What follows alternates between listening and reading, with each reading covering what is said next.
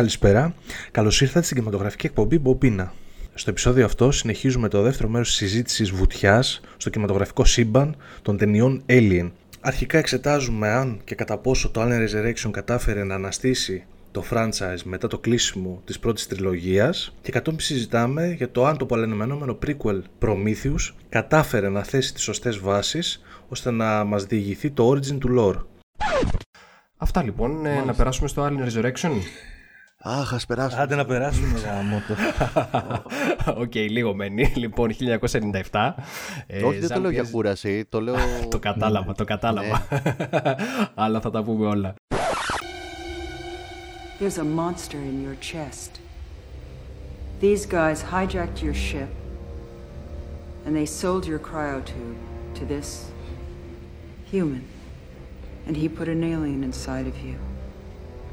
It's a really nasty one. And in a few hours, it's gonna burst its way through your rib cage, and you're gonna die. Any questions? Who are you? I'm the monster's mother. There'll be more. So, who do I have to fuck to get off this boat? Ε, λοιπόν, Ζαν Πιέρ Ζενέ στη σκηνοθεσία, έτσι, Γάλλος σκηνοθέτης, η πρώτη του απόπειρα στο Hollywood. Συνεχίζεται πάλι αυτό που έλεγες Φάνη για, το, Ναι. για τους σκηνοθέτες τους άσχετους. Ο σκηνοθέτης, ο σκηνοθέτης ε, πιο γνωστός για την Αμελή. Έπειτα να... Ναι, Αμελή, Ντελικατέσεν, Ναι, ναι, πολύ ναι. των χαμένων παιδιών. Οκ. Δεν μπορώ. Λοιπόν, Θα αρχίσω να- δεν- δεν- Δεν μπορώ. Οκ. Λοιπόν, 200 χρόνια ε, μετά το, τέλος πάντων, τη θυσία της Ripley, ε, τι ακριβώς γίνεται τώρα; Υπάρχουν ε, κάποιοι επιστήμονες οι οποίοι θέλουν να την ε, κλωνοποιήσουν. Ε, υπάρχουν 7 αποτυχημένες προσπάθειες, όμως η 8η επιτυχαίνει και η Ripley αναγεννάται. Βέβαια αναγεννάται όπως ακριβώς πέθανε, δηλαδή κυοφορώντας το Alien. Ε, Οκ, και ξεκινάει η ταινία βλέποντας ε, την ε, αναγεννημένη Ripley ε, όπου οι επιστήμονες αποφασίζουν αφού βγάζουν το Alien από μέσα της να την κρατήσουν ζωντανή γιατί λένε οκ, εντάξει έζησε γιατί να μην την κρατήσουμε ε, βλέπουμε μια Ripley η οποία είναι ε, καμία σχέση με ό,τι άλλο είχαμε δει στο παρελθόν είναι, είναι άλλωστε και μια μίξη μεταξύ Μεταλλαγμένη. Ακριβώς. Έχει, το αίμα της είναι λίγο οξύ, ε, είναι λίγο alien, είναι λίγο άνθρωπος, είναι λίγο. Εντάξει, είναι πολλά πράγματα. Ε, Οκ.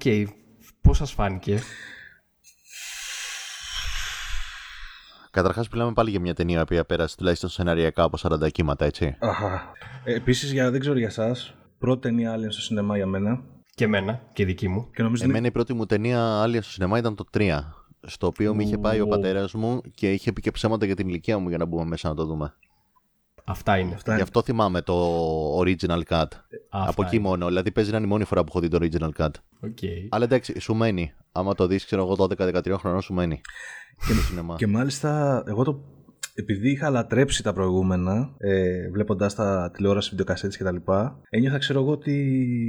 Wow, επιτέλους ευκαιρία να δω κι εγώ ένα Alien στο σινεμά και να είναι απίστευτο και να είναι. τέ- Δηλαδή, ήμουν σε τέτοιο mode περιμένοντας την ταινία. ναι, πολύ. Ε, και μάλιστα σε φάση. Εντάξει, ήταν και μικρότερη ηλικία, αλλά είχα αφήσει κατάκρι σκεπτικισμό ε, πώς θα την φέρουν πίσω και δεν πειράζει. Κα- Κλωνοποίησέ τη, δεν με ενοχλεί, ξέρω εγώ. Φέρτηνα. δεν, δεν είχα. δεν είχα- Δώσ' μου. Δεν ξέρω, για μένα έχει πολλά προβλήματα η ταινία. Ειδικά με, την, Ω, ναι. με το ύφος της. Είναι all over the place, δεν ξέρω. Και νομίζω ότι δεν φταίει μόνο ο Ζαμπιέρ Ζενέ. Νιώθω ότι έχει βάλει και το χεράκι του και φταίει πολύ ο Βίντον στο σενάριο σαν γι' γι' αυτό. Δηλαδή κάποιε. Δεν με ενοχλούσαν. Όχι. Δεν με... Ε, ναι, είναι, συγγνώμη που διακόπτω, αλλά ναι. Ε, όχι, ο σκηνοθέτης. Δηλαδή νιώθω κάποιες ατάκες και βγάλει και τη σκηνοθεσία ήταν ε, Joss Whedon style. Που το έχει, το, έχει, το έχει αυτό να βάζει το προσωπικό του στυλ και το μεταχιούμορ Ναι, του. ναι, ναι, ναι. Το οποίο δεν θέλω να το βλέπω στο Alien εγώ προσωπικά. Ε, Κοίτα, ο Whedon πάντως έχει, δεν ξέρω αν έχεις δει συνεντεύξεις του. Γενικά και το πώς αντιμετωπίζει το Resurrection. φ, όχι, δεν, δεν μου έρχεται κάτι στο μυαλό τώρα. Λοιπόν, κοίταξε, ο Whedon το βρίζει το Resurrection. OK. Το βρίζει κανονικότατα. Εντάξει. Και λέει ότι το σενάριο του ουσιαστικά βιάστηκε από το στούντιο και τον σκηνοθέτη ότι καταλαβαίνει ότι ορισμένες από τις ατάκες που έχει γράψει περάσανε στην ταινία, αν και πολύ πράγμα άλλαξε και από το σκηνοθέτη και από το στούντιο και όντως ήταν γραμμένες με αυτό το ύφος που λες. Αλλά λέει ότι αυτός. και εγώ το πιστεύω έτσι, γιατί εντάξει, δεν είναι χαζός. Δηλαδή είχε υπόψη του το όλο feeling του Alien. Λέει δεν υπάρχει ατάκα λέει στο Alien το Resurrection που να έχει υποθεί με το ύφος που σκεφτόμουν εγώ να έχει υποθεί όταν το έγραφα. Εντάξει. Δηλαδή είναι η γραφικότητα και το όλο αυτό το Ζενετίλα τέλος πάντων που βγάζει το Alien το 4, σύμφωνα με το Whedon τουλάχιστον αποκλειστικά. Ναι, αλλά αυτό είναι σήμα κατευθείαν του σκηνοθέτη. Ε, ε, ε, σεναριακά αυτό είναι και το ξέρω. Απλά σήμα κατευθείαν του Προσθέτει, και... προσθέτεις σε αυτό σαν απόδειξη το γεγονός ότι ο ίδιος σκηνοθέτης ε, είναι καταγεγραμμένο ότι είχε πάει στο στούντιο και είχε πει: Εγώ θέλω να γυρίσω μαύρη κωμωδία. Και το στούντιο του λέει: OK, okay, χαλάρωσε λίγο. Δηλαδή, ο σκηνοθέτης είχε σκοπό να το κάνει κομμωδία, έτσι. Καλά, φαίνεται σε ορισμένα σημεία. Ναι. Όχι, δεν, δεν ναι, κρύβεται. δεν κρύβεται. Okay, έχει, ναι. Αλλά πέρα από αυτό, και σε ορισμένα σημεία φαίνεται η εξυπνα... για μένα προσωπικά εξυπνακίστηκε ναι. ατάκες που έβλεπα και στους Avengers, αλλά που εκεί τέριαζε. Mm-hmm. Από το σύμπαν που έρχεται ο Whedon, σαν λάτρης στον κόμιξ, γενικότερα, τέριαζε εκεί Καλά, πέρα. μόνο το Firefly να δεις. Τέριαζε με το ύφος, ξέρω εγώ, ότι okay, εκεί η επιλογή του Whedon ήταν λουκούμι κουμπί, π.χ. Αλλά εδώ δεν ξέρω κατά πόσο εγώ θεωρώ ότι ε, υπάρχει ένα μικρό βάρος πάνω του. Σίγουρα το μεγαλύτερο, υπάρχει, ναι. το, το, μεγαλύτερο αρνητικό του αποτελέσματος είναι στο Ζαν Πιερζενέ. Στις προηγούμενες θεάσεις ταινίας την είχα δικαιολογήσει πολύ περισσότερο από ό,τι θέλω να τη δικαιολογήσω τώρα. Είχα καιρό να τη δω βέβαια. Πολλοί χαρακτήρες καρικατούρες, τελείως. Ε, Όπως ο στρατηγός. Σαν να βλέπω όντως. Ε, όχι απλά κομμωδία, σαν να βλέπω slapstick κομμωδία. Ναι. Μου άρεσε η παρουσία του Μπράντου Ρίφ π.χ. στην αρχή, σαν επιστημο... είναι και από τους οποίους που αγαπάω πάρα, πάρα πολύ. Ο επιστήμονας με την ουρίτσα, ξέρω εγώ κτλ. Που... Εντάξει, βέβαια αυτός ο τύπος να μπει σε ένα... και να μπει σε μια καφετέρια ας πούμε, και, να παραγγείλει... και να παραγγείλει ένα καφέ θα σου δημιουργήσει αυτή την αίσθηση. Δεν ξέρω, είναι, νομίζω ότι έτσι είναι φτιαγμένος. Είναι φοβερός, φίλε. Είναι φοβερός. δηλαδή, ένα από τα ναι, πράγματα ναι, της ταινίας που. Ο οποίος όμως πάλι έγινε γραφικός κατά τη διάρκεια της ταινίας. Μπράβο. Τον, τον ξεχυλώσαν έτσι. το σκοτώσαν στο τέλος, δηλαδή. Κυριολεκτικά και μεταφορικά. A beautiful, beautiful butterfly. ε, ε, τι να πείτε, πείτε ρε παιδιά λίγο, γιατί αρχίζω και τα παίρνω. Τι, τι, αρχίζω και τα παίρνω. Δηλαδή, ε, ε, ε, η ίδια ατάκα που χρησιμοποιήσαμε στα πρώτα τα Alien, το από πού να, τι να πρωτοποιήσει για αυτή την ταινία, ακριβώς και εδώ με την άκρος ε, αντίθετη ακριβώς, έννοια. Ακριβώς. Λοιπόν, είχαμε συζητήσει λίγο και με τον ε, Θάνο πολύ έτσι πρόχειρα για αυτή την ταινία. Και του είχα πει και εγώ ότι δεν μου άρεσε και ότι είχα βρει όταν την είχα δει, που την είχα δει και εγώ στο σινεμά, στοιχεία κομικά. Την είχα ξαναδεί άλλη μια φορά εκεί στις αρχές του 2000, όταν είχε πέσει στα χέρια μου το Quadrilogy. Και την ε, ξαναείδα τώρα προσπαθώντας να έχω όσο πιο πολύ ας πούμε ουδέτερη στάση, λέγοντας εντάξει, μπορεί να έκανα λάθος. Κατάλαβες, μπορεί να ήταν το όποιο νεαρό της ηλικίας ή οτιδήποτε ε, ήταν οι, οι δύο ώρες τις οποίες σας μίσησα και τους δύο για αυτό το podcast που πρόκειται να κάνουμε επειδή αναγκάστηκα να το ξαναδώ δηλαδή ό,τι γνώμη είχα για αυτή την ταινία ισχύει ακόμα ήταν όντως. Ε, είναι απίστευτα, απίστευτη η γραφικότητα. Όντως έχει ευθύνη και ο Windon βέβαια. Ε, στον οποίο έχει υποθεί κιόλας ότι ο ίδιος δεν είχε συνειδητοποιήσει κιόλας το, ότι το ύφος αυτό το κουβάλισε μετά και στο Firefly.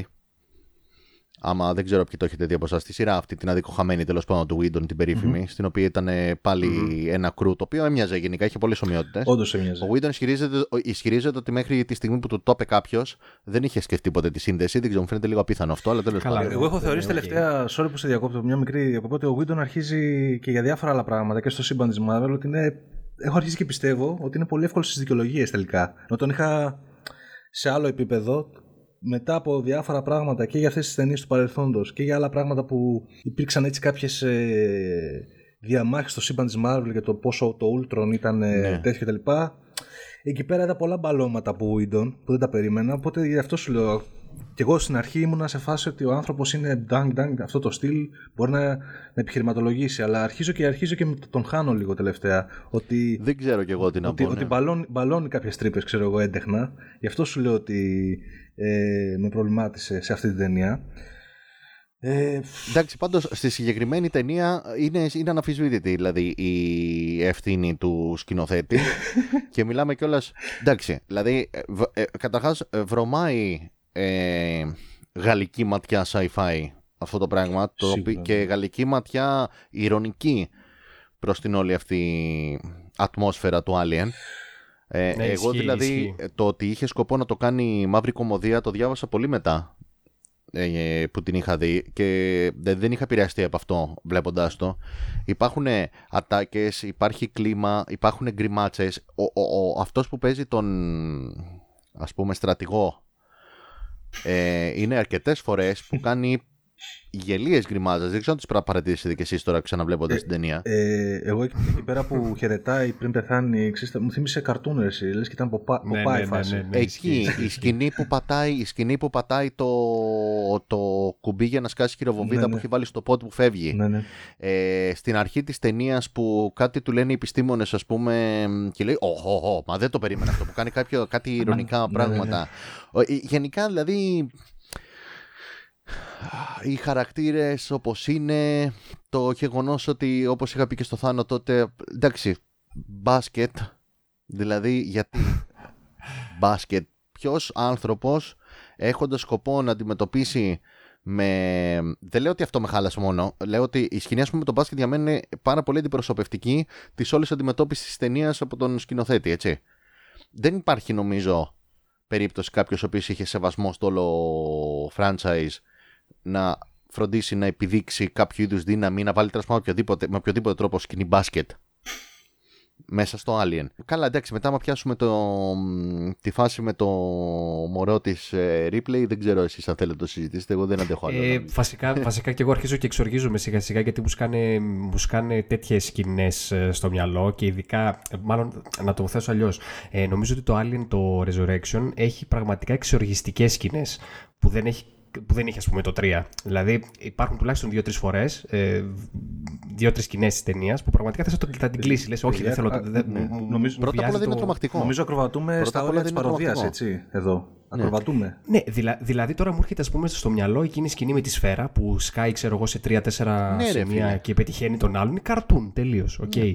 Ε, ε, σου σκάει μύτη στο τέλος αυτό το, το ανθρωπόμορφο alien με τα ματάκια, λες και είναι ο γατούλης από το, ξέρω εγώ, από το Shrek το 2, ο γάτος πυρουνάτο, okay, που κοιτάζει την ε, replay και ξέρω εγώ, ε, η άλλη του λέει Αχ το παιδάκι μου, αλλά ταυτόχρονα το ρίχνει και από την, το ρουφάει και η τρύπα. Τέλος πάντων, δηλαδή τι, τι, τι να πεις, είναι. Πα, πάντως, Ναι. πάντως, μέσα σε όλο αυτό το συνοθήλευμα άθλιων πραγμάτων, γραμμό ότι υπήρχαν ψήγματα σκηνών που σε πορώναν, δηλαδή επειδή είχε προχωρήσει και η τεχνολογία, έβλεπες πλέον ψηφιακά alien τα οποία. ή, ή, ή στολές alien, οι οποίες ήταν πολύ πιο ρεαλιστικές από τις προηγούμενες ταινίες και πολύ πιο πορωτικές. Δηλαδή κάποιες σκηνές, ξέρω κάτω από το νερό, πώς κολυμπούσαν τα alien. Ακόμα και τώρα, ρε παιδί μου, με, δεν με χάλασαν. Ή οι σκηνές που τα, τα είχαν μέσα στα pods και τους προ- προσπαθούσαν να τους μάθουν κόλπα που ήταν πραγματικές στολές ξέρω, και practical effects. Ναι. Ήταν απίστευτα. Ήταν Οι απίστευτα. σκηνές με τον. Ε, μέχρι, τα, μέχρι τη στιγμή που γλιτώνουν τα alien, οι σκηνές με τα alien που είναι κλεισμένα μέσα στο κλουβί, μπορώ να πω διστακτικά ότι ήταν ωραίες. Ε, εμένα μου έρχεται και μια άλλη σκηνή που μου άρεσε πάρα πολύ και μάλιστα η ίδια η Sigourney Weaver είπε ότι διαβάζοντας το σενάριο ήταν η σκηνή που την έπεισε να συμμετέχει στην ταινία. Καλά, αυτή βέβαια και ένα μάτσο χρήματα, Είναι προφανώς. και παραγωγός. Ε, είναι στους παραγωγούς κιόλας. Και στο 3 και στο, και στο 4. είναι και αυτή μέσα. interesting, δεν το ήξερα. Οκ, ε, πάντως είναι η σκηνή με τα... με Ε, το Παραγωγός φλογοβόλο ή που σκοτ- executive. Έλα μου ντε. Ναι, Anyway. γιατί το, το executive δεν σημαίνει τίποτα πολλές φορές. Τέλος πάντων, ναι. συνεχίστε. Anyway, πάντως είναι η σκηνή με το... που καταστρέφει με το φλογοβόλο τους αποτυχημένους κλώνους. Εντάξει, Μου να άρεσε. σου πω κάτι. Για, για, για, ξέρω. για κάθε, για κάθε καλή σκηνή, όπως λέει, και- όπως λες και εσύ και λέει και ο Φάνης, ότι διστακτικά μου άρεσε αυτό, διστακτικά μου άρεσε. Υπήρχε καπάκι στο επόμενο δευτερόλεπτο μια σκηνή αντίδραση που, σ- που σου γαμούσε την προηγούμενη σκηνή. Π.χ. εκεί πέρα με, Ε, ναι, προφανώς. π.χ. εκεί πέρα με τους κλόνους που νιώθεις λίγο ένα σφίξιμο, ρε παιδί μου.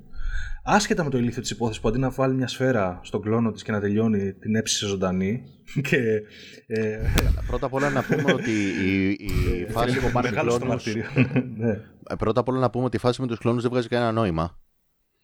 Δηλαδή δεν μπορείς να κλωνοποιήσεις κάποιον και να κλωνοποιηθεί μαζί, ξέρεις, με το παιδί που έχει στην κοιλιά του, ας πούμε. Ε, καλά, προφανώς. Προφανώς. Αλλά Η- το η οποίο πάλι είναι επιστημονική- κάτι. ναι. ε, Ναι, το οποίο ε, το στούντιο ανάγκασε το Whedon να βάλει. Ο Whedon στην αρχή είχε γράψει σενάριο στο οποίο κλωνοποιούσε τη Newt. Δηλαδή Wow. πάλι οι προσπάθειες να επαναφέρουν το cast που είχε αγαπήσει ο κόσμος, κατάλαβες. Ναι. Και μετά πετάγεται ένα αυτό, μετά πετάγεται ο Ρον Πέρλμαν, ο οποίος νομίζω του έδωσε το ελεύθερο Ζαν Πιερζενέ, κάνει ό,τι θες στην ταινία χαβαλέ. Δεν ξέρω. Ε, hey man, ξέρω γιατί. Waste of ammo. Γιατί, γιατί χάλασε το χλω- φλογοβόλο. It must be a chick thing, ξέρω εγώ. Το οποίο νομίζω ότι.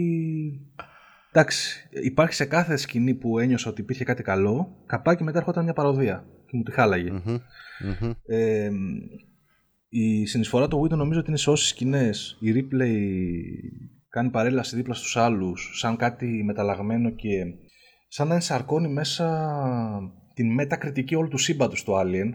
Δηλαδή ότι α ξέρεις τι εγώ κλωνοποιήθηκα ήμουνα με, συνήθιζα να είμαι η replay η οποία από τα πολεμούσα αλλά τελικά τι έκανες πέθανα ε, πετάει κάτι εξ, εξυπνακίστικες ατάκες Ναι, εγώ δεν πιστεύω δηλαδή ότι υπήρχε περίπτωση ποτέ η, άλλη- η replay να πει την ατάκα, η παλιά η replay τέλος πάντων, να πει την ατάκα ε, ποιον πρέπει να, με ποιον πρέπει να γαμηθώ, ας πούμε, για να βγω από αυτό το πλοίο. Δεν ξέρω τι θυμάσαι αυτή την ατάκα. Μπράβο, ναι. Φου, Και, Ναι, και ναι, έρχεται- ναι, ναι, και- ναι. Δηλαδή, εγώ ισχύει. την είδα αυτήν την ατάκα και λέω: Οκ, αυτό δεν ξέρω ποιος το έγραψε, δεν ξέρω πώς μπήκε, δεν ξέρω πώς γυρίστηκε. Α, Αυτό είναι από κάποιον που δεν έχει ιδέα περί τίνος πρόκειται Ripley. Ναι, ναι, ναι, ισχύει. Ναι. Σαν να, δεν ξέρω, σαν να την χρησιμοποιήσει σαν πλατφόρμα ο Whedon ίσως για να ε, κάνει fan commentary πάνω στο όλο το franchise. Δηλαδή, ακούς ατάκες, τις οποίες περίμενες να ακούσεις από συζήτηση fans των ταινιών που κάνουν λίγο πλακίτσα για το Alien, ρε παιδί μου. Και την, τα, τα ακούσαν ατάκες από το στόμα της ίδιας της ε, replay, αλλά μπορεί τώρα, να, μπορεί τώρα να τις λέει γιατί δεν είναι η replay, είναι κάτι παραπάνω, ρε παιδί μου. Είναι ένας μεταλλαγμένος κλόνος 200 χρόνια μετά. Και σαν να κάνει χιούμορ πάνω στο τι, στο τι έγινε στο παρελθόν ε, 200 χρόνια πριν σε όλο το franchise. Ε, κάτσε ρε φίλε, εντάξει, είπαμε. Εντάξει. Χαλάρωσε λίγο. Δηλαδή νομίζω ότι αυτό το πράγμα ειδικά όχι μόνο ήταν, ε, δεν, δεν, δεν δούλευε, αλλά με έβγαλε τελείως και από το κλίμα της ταινίας, έτσι. Ε, Συμφωνώ, ναι. Ναι, γενικότερα. Ναι, Μμ. πες, πες. Ε, ναι, ναι, βασικά ε, φαίνεται και α- ακόμα και σε σχέδια που είχε ο Ζαν Πιερζενέ ότι ήθελε να το, να το κατακρεουργήσει ας πούμε το franchise. Ε, δηλαδή ε, έχω σημειώσει εδώ πέρα στα τρίβια ότι ήθελε να γυρίσει μια σκηνή όπου α- αν έχει δηλαδή το θεό του έτσι ήθελε να βάλει ένα, ε, ένα κουνούπι να τσιμπάει τη replay το οποίο μετά καθώς θα φεύγει να καταστρέφεται επειδή το αίμα της Ripley ήταν οξύ. Ε, Οκ, δεν το έβαλε απλά γιατί ήταν, του είπαν εκεί από τα στούντιο ότι ήταν πάρα πολύ ακριβή η σκηνή αυτή. Ναι, αλλά ε, το κουνούπι ή μίγα ή τι διάολο έβαλε τέλος πάντων το μαμούνι το είχε, δεν είχε στο Καλά, κάτω. το έβαλε. έβαλε το- στο το- το- καλαμάκι. Αυτό ακριβώς το έβαλε. Πάλι, ναι, το αυτό οποίο από ακριβώς. την αρχή δηλαδή σου δίνει λίγο. Μπράβο. Αν έχεις μία άλφα, ξέρεις, πώς να το πω, ε, εμπειρία, ας πούμε, σαν θεατής, λίγο καταλαβαίνεις κάτι δεν πάει καλά με το ύφος της ταινίας από, το πρώτο- από την πρώτη αυτή σκηνή. Ισχύει. Βλέπεις δηλαδή ήδη μία γραφικότητα, η οποία δεν ξέρω. Να την πω με την αρνητική όμως έννοια κομιξάδικη, δεν ξέρω πώς να την πω. Ε, η οποία, ξέρεις, φαίνεται ότι κάτι δεν πάει καλά τέλος πάντων. Θα μπορούσε κάποιος να πει ότι είναι και παροδία. Δηλαδή, χωρίς να τον ε, σταυρώσουν. Είναι, είναι, σε είναι, σημείο, είναι φανερά παροδία, ρε παιδιά. ναι. Είναι παροδία. Ε, Καταρχάς, να κάνω εγώ δύο ερωτήσεις. Έχουμε πει όλα αυτά για το σενάριο κτλ. Πρώτα απ' όλα, σας τρόμαξε η ταινία; Όχι. Ε, Όχι, όχι. Ε, ε, ίσως, ίσως, ίσως λίγο εκεί πέρα στη σκηνή που εξαφανίζεται το Alien εκεί μετά που προσπαθούν να τα κάνουν ε, που προσπαθούν τέλος πάντων που εξαφανίζεται από την τρύπα που προσπαθούν να, τα, να κάνουν το, τα πειράματα τέλος πάντων λίγο, α, ελάχιστα στην αρχή της ταινίας. Ναι, ναι. Ναι. Στη- ο- ναι, στην αρχή, ναι, ναι. Περισσότερο με αρρώστησε παρά με. Δηλαδή δεν ήταν τρόμος. Ένιωθε έτσι μια γενικότερα αναγούλα και αρρώστια του στυλ ότι αυ- υπήρχε αυτό το υπονοούμενο ότι πλέον έχει αναμειχτεί το, το DNA της Replay με. είναι, μισοάνθρωπ, είναι άνθρωπος αλλά και alien και έχει μια ιδιαίτερη σχέση με τα aliens και αρχίζει και. Ε, σε όλη την ταινία νιώθεις ρε παιδί μου ότι έχει γίνει κομμάτι τους. Ή Τέλος πάντων, Ναι, αλλά ήταν. Ε, αν προσπάθησαν να μας, να μας κάνουν να αναρωτηθούμε για το αν ε, το μέρος της που είναι alien θα υπερτερούσε, δηλαδή το που προς τα που, ξέρεις, τίνουν οι. Ο- Ε, αν νιώθει. Ναι, ε, ε, σε αυτό σίγουρα αποτυχάνουν. Εντάξει, το που νομίζω- Για μένα θα ήταν η μόνη χρησιμότητα Νομίζω- το να τη βάλουν νομ- να είναι μισό alien. Μπράβο, νομίζω το ξεκαθαρίζουν ε, από την αρχή όταν εκεί ένα ε, alien ε, κυνηγάει τους άλλους και από μια τρύπα η συγκούρνη το πυροβολά και το, τους κάτω κεφάλι δηλαδή χωρίς, ε, δηλαδή, χωρίς, ε, χωρίς δεύτερη σκέψη. Δηλαδή, για μένα σε όλες τις σκηνές διλήμματος υπερτερούσε ε, κατα, κατά τεράστιο ποσοστό ο ανθρώπινος εαυτός της. Ναι. Δεν ένιωσα δηλαδή. Και γι' αυτό και στο τέλος τα κλάματα και τα δάκρυα για το άνθρωπο Alien μου φάνηκαν too much. Δεν για... κόλλαγαν βασικά με τίποτα με όλο το υπόλοιπο πράγμα. Ακριβώς. Όντως. Πώς σας φάνηκε η Winona Ryder; Ε, μισό λεπτό. Να, να κάνω λίγο τη δεύτερη ερώτηση ναι, ναι. που έχει να κάνει με την ε, Sigourney Weaver. Η δεύτερη ερώτηση είναι. Ε, πιστεύετε ότι ωφέλησε γενικά τον μύθο και την θέση της ε, Ripley ως ε, θηλυκή ας πούμε ηρωίδα. Αυτό που κάνανε.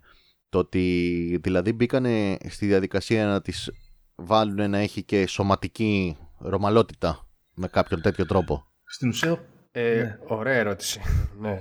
ε, εντάξει, ε, εγώ νομίζω ότι, ναι, ότι, δεν, ότι δεν βοήθησε και όχι μόνο δεν βοήθησε, είναι σαν ε, ε, αυτός σαν να κατέστρεψε το όλο χτίσιμο της προσωπικότητάς της που είχαν πετύχει τα, οι προηγούμενες ταινίες. Εγώ νομίζω ότι. Ε, είναι... το ακυρώνει τελείως. Ναι. Εγώ νομίζω ότι ίσως με κατά μία σκέψη το πήγαν ακόμα ένα επίπεδο πάνω. στο, πόσο καπελ... στο πόσο πιο γαμάτι είναι η replay ε, από όλους, ότι εδώ πλέον έχει μεταμορφωθεί σε μια ε, τεράστια, ξέρω εγώ, μητριαρχική φιγούρα η οποία είναι ανώτερη και από το υπόλοιπο ανθρώπινο είδος, έτσι. Χαλαρά, ξέρω εγώ. Δηλαδή πλέον είναι και με βάση το DNA της πάνω απ' όλα. Και άλλοι και ανθρώπους, ξέρω εγώ. Εντάξει, να πούμε βέβαια ότι η Weaver φαίνεται ότι το ευχαριστιέται έτσι υποκριτικά. Δηλαδή πιστεύω ότι μια φορά το διάβασε το σενάριο και πήγε εκεί και λέει εντάξει, θα τα πω όπως να είναι. Ούτω ή άλλω ούτε αυτοί ξέρουν τι θέλουν να κάνουν. Κάπως έτσι μου φάνηκε υποκριτικά. Ναι, έτσι φαίνεται. Γενικά εντάξει, τώρα λίγο δεν μπορείς να καταλάβεις άμα δεις το backstory του πώς έγινε το όλο πράγμα, του τι ήξερε και δεν ήξερε. Δηλαδή φαίνεται λίγο ότι είχε χώσει αρκετά το χεράκι της και η Sigourney Weaver. Oh, ενδιαφέρον. Ναι, ας πούμε μέχρι να μπει το σενάριο του ότι κλωνοποιείται και το ότι θα είναι μισό alien ε, αρνεί το να επιστρέψει στο franchise. Δηλαδή ήταν σε μια φάση πέθανε ο χαρακτήρας μου κτλ. Mm-hmm. Ε, αλλά από ό,τι έχω καταλάβει, αυτή πίστευε αυτό που είπαμε και πριν, ότι η φάση το μισό alien, μισός άνθρωπος θα χρησιμεύε στο να παρουσιαστεί στον ε, θεατή το δίλημα θα διαλέξει τα alien ή θα διαλέξει τους ανθρώπους. Το οποιο για μένα θα ήταν η μόνη χρησιμότητα αυτής της σεναριακή ιδέας, το οποίο φυσικά δεν εξερευνήθηκε καθόλου. Δηλαδή είναι φανερή, όπως είπατε κι εσείς από την αρχή, το ποια πλευρά, πιστε, το ποια πλευρά διαλέγει. Τώρα το ότι τη βάλανε απλά σε όλη τη διάρκεια της ταινίας να μιλάει σαν ταλικέρι. και ουσιαστικά τη μόνη αξιόλογη δύναμη που δείχνει είναι ότι το αίμα της είναι ε, ε κάπως όξινο. Ναι.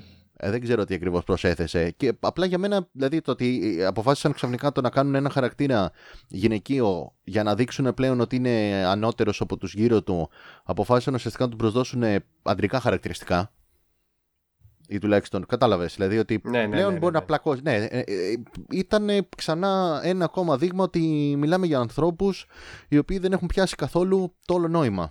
Ναι, βασικά φαίνεται ότι ε, ενώ κάθε ταινία μέχρι τώρα αυτό που προσθέσετε ήταν ενδιαφέρον, είτε ήταν η Βασίλισσα στο 2, ήταν, είτε ο θάνατος της Ρίπλης στο 3. Εδώ ό,τι προσθέτουν, κυρίως ας πούμε αυτή τη, τις ικανότητες της Ripley και το ανθρωπόμορφο το Alien, είναι, λειτουργούν καταστροφικά. Γενικά είναι σαν να έχει πάρει διαζύγιο από το franchise αυτή η ταινία το τι πράγματα δεν ακολουθούν. Εντάξει, είναι καλό να έχει διαφορές μια σειρά ταινιών από ταινία σε ταινία, αλλά κάποια πράγματα εγώ περίμενα να τα ακολουθήσουν. Δηλαδή, το ότι είναι η πρώτη ταινία Alien στην οποία δεν βάζουν ε, το μυαλό τους για να σκεφτούν το πώς θα νικήσουν αυτή την απειλή, έτσι. Δηλαδή, απλά περπατάνε. ναι, σωστό. Δεν, ξέρω, ναι, δεν κάνουν κάτι άλλο.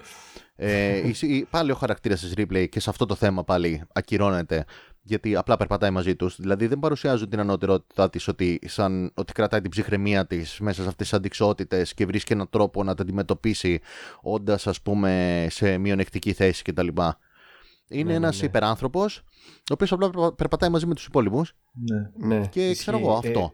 Ε, ναι, εγώ, εγώ θα κολλήσω λίγο τώρα και την ερώτηση του Κώστα πριν για την Winona Ryder.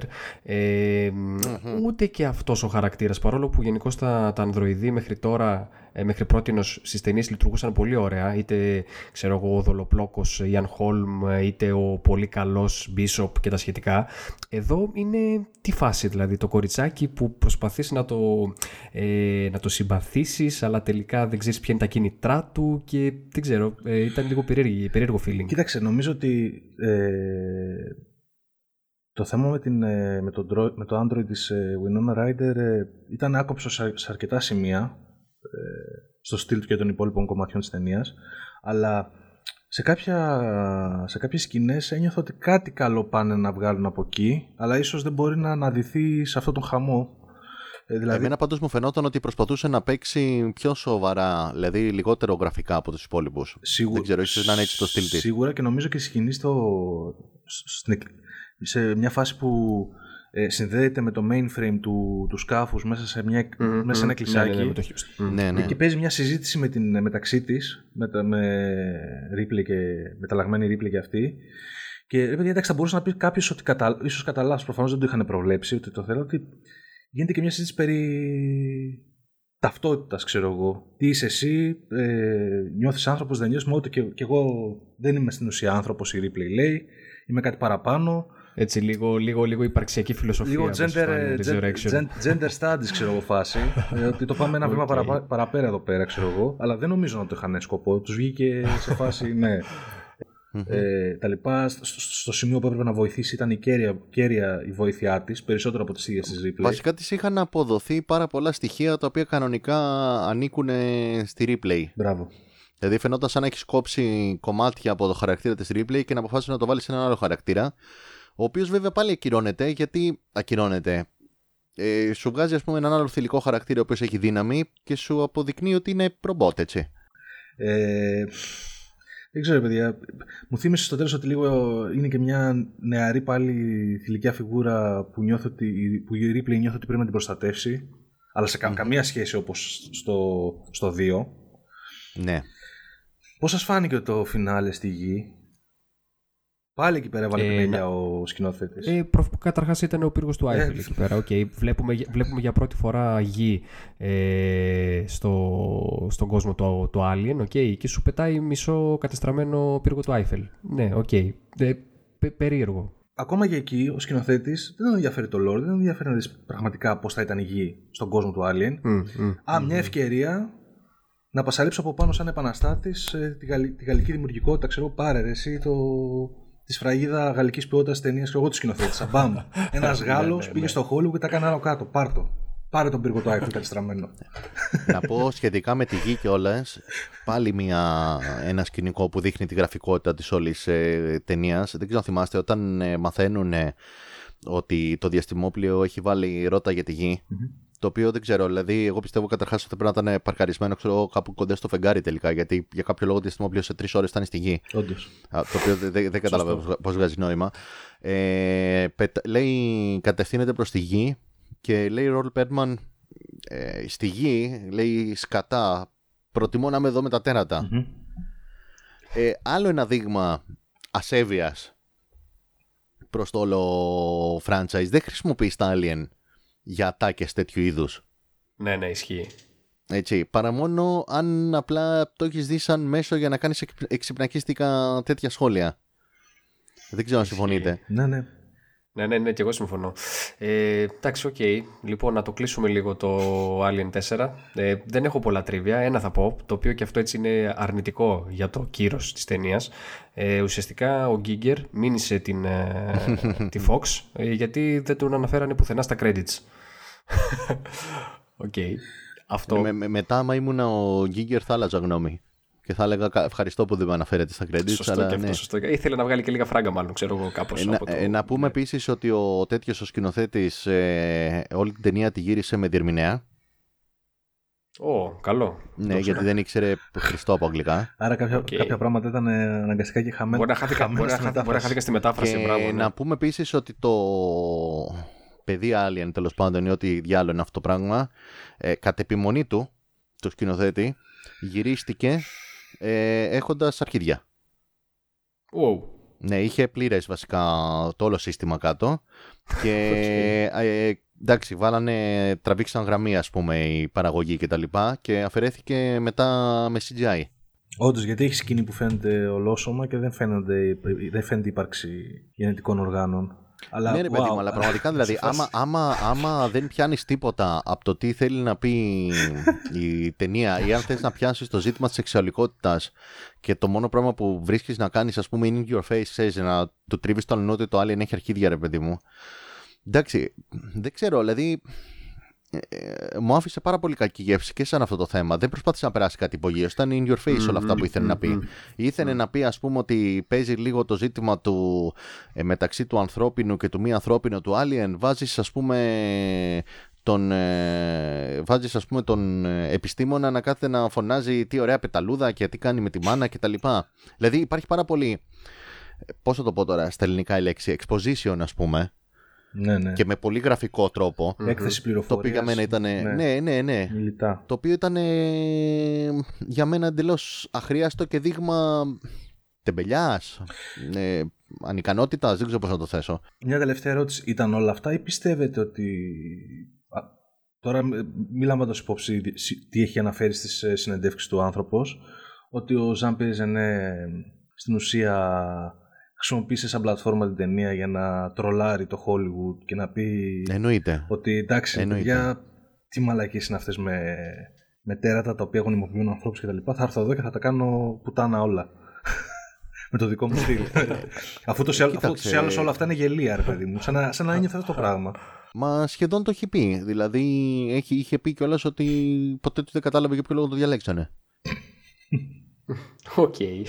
Εντάξει, αυτό είναι το πιο κοντινό που μπορείς να φτάσεις.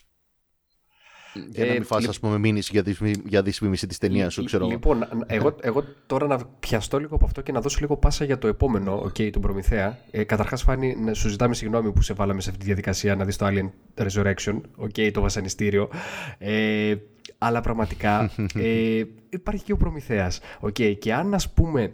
Ε, Εγώ θεωρώ χειρότερο το Resurrection το Προμηθέα. Το μισό το, Wow. το, το Prometheus, αλλά το σοβαρά. Το θεωρώ χειρότερο. OK, interesting. Όχι, γιατί εννοώ ότι το Resurrection, μάλλον ότι στον, προ, στον Προμηθέα ασχολείται και ο Ridley Scott.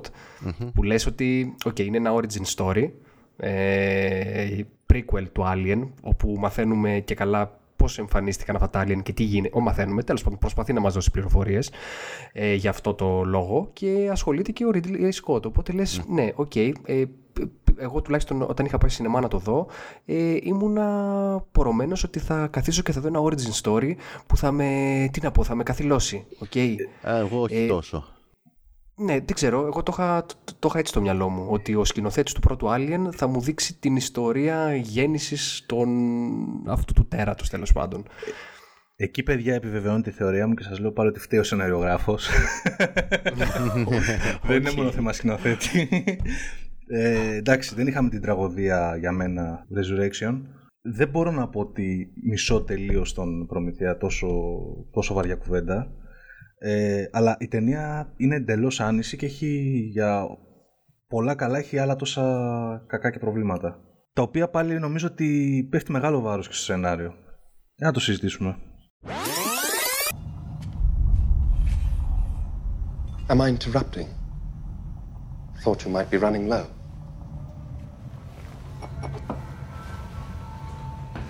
Pour yourself a glass, pal. Thank you, but I'm afraid it would be wasted on me. Oh, all right. I almost forgot you're not a real boy, huh? I'm very sorry that your engineers are all gone, Dr. Holloway. You think we wasted our time coming here, don't you?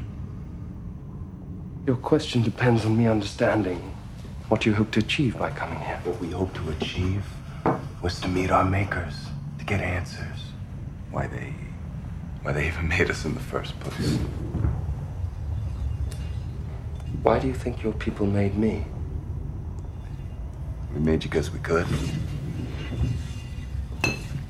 Can you imagine how disappointing it would be for you to hear the same thing from your creator? No. Well, no. Φάνη, θέλεις Ε, να το δεν πω. ξέρω, ο- ο- άμα θέλετε να ξεκινήσετε εσείς. Εγώ απλά έχω λίγο ιστορία με τον Προμηθέα γιατί δεν ξέρω αν εσείς παρακολουθούσατε το τι συνέβαινε με αυτήν την ταινία για χρόνια πριν βγει. Ε, σε μένα προέκυπτε λίγο σε συζητήσεις με φίλους μου από τότε που είχε πρώτα ανακοινωθεί, ας πούμε, εκεί τέλη, 2000, ε, τέλη της, δεκαετίας του, της πρώτης δεκαετίας του 2000. Και είναι πάλι μια ταινία η οποία πέρασε από 40 κύματα ε, τουλάχιστον όσο αφορά τις ανακοινώσεις που βγαίνανε, Αυτό δεν, δεν ξέρω αν τα είχατε κι εσείς δει τότε που βγαίνανε. Δηλαδή, εγώ είχα πάει στην ταινία με λίγο κρατώντας μικρό καλάνθι, γιατί είχα παρατηρήσει ότι είχε περάσει από 500 ξαναγραψίματα για τα οποία ξαναγραψίματα ευθυνόταν ουσιαστικά ο Ridley Scott. Ε, μία έλεγε ότι θα έχει μέσα, θα είναι prequel του Alien, μετά έλεγε ότι δεν θα είναι prequel του Alien, μετά έφερε το Lindelof και γράψανε ένα σενάριο το οποίο οποιοδήποτε ας πούμε γνωρίζει λίγο από ε, Eric von Däniken και τα λοιπά δεν είναι ότι ήταν κάτι πρωτότυπο. Για κάποιο λόγο ο Ridley Scott νόμιζε ότι αυτή η ιστορία με τους μηχανικούς ότι μήπως μας έχουν φτιάξει εξωγήινοι νόμιζε ότι ανακάλυψε τον τροχό ας πούμε και έβγαινε και έλεγε κάτι βαρύγδουπες δηλώσεις ότι θα είναι ε, για πρώτη φορά εδώ και δεκαετίες, δεν θυμάμαι πώς το έλεγε, μια ταινία που θα σε κάνει να σκέφτεσαι και κάτι τέτοια και θα παρουσιάσει λέει ε, concepts τα οποία δεν έχουν ξαναπαρουσιαστεί και κάτι τέτοιο. Εντάξει, δηλαδή για όνομα Θεό. Εντάξει, είναι και, και λίγο μεγαλούτσικο ο Ridley Scott, μπορεί να παίζει και λίγο άνοια, δεν ξέρεις. Ναι, δεν ξέρω πραγματικά. ε, και έχω, σε αυτό που λες τώρα το μεγαλούτσικος και το άνοια, εντάξει, εντάξει ίσως είναι λίγο βαρύμενα, αλλά έχω μετά και ένα σχόλιο για τη σκηνοθεσία του. Ε, ο, ο Ridley Scott προσθέσω εδώ ότι έχει παραδεχτεί και σε τραπέζι με σκηνοθέτες στο Hollywood Reporter ναι. που ήταν μαζεμένοι όλοι. Για τον, αυτός μιλούσε για τον Αριανό. Ε, ναι. Και ήταν μαζεμένος στα Ραντίνο, ο Νιαρίτου. Είναι ενδιαφέρουσα συζήτηση. Υπάρχει στο YouTube. Γκουγκλάρετε. Που τους ε, συζητούσαν όλοι για το πώς προσεγγίζουν μια ταινία, πώς τη μελετούν κτλ. Και, και έχει εκεί ένα Ridley Scott, ο οποίος πλέον λέει ότι παραδέχεται μπροστά σε όλους ότι είναι απλά διεκπαιρεωτικός. Ότι παιδιά. Ε, φαίνεται ότι είναι διεκπαιρεωτικός. Ε... Βασικά, ακριβώς ε, αυτό δεν το ήξερα της σκηνή. Ε, αυτό ναι. ε, δεν θυμάμαι θα αν έχεις διαβάσει το άρθρο που είχα γράψει για το, για το The Martian. Ναι, δεν το έχω διαβάσει.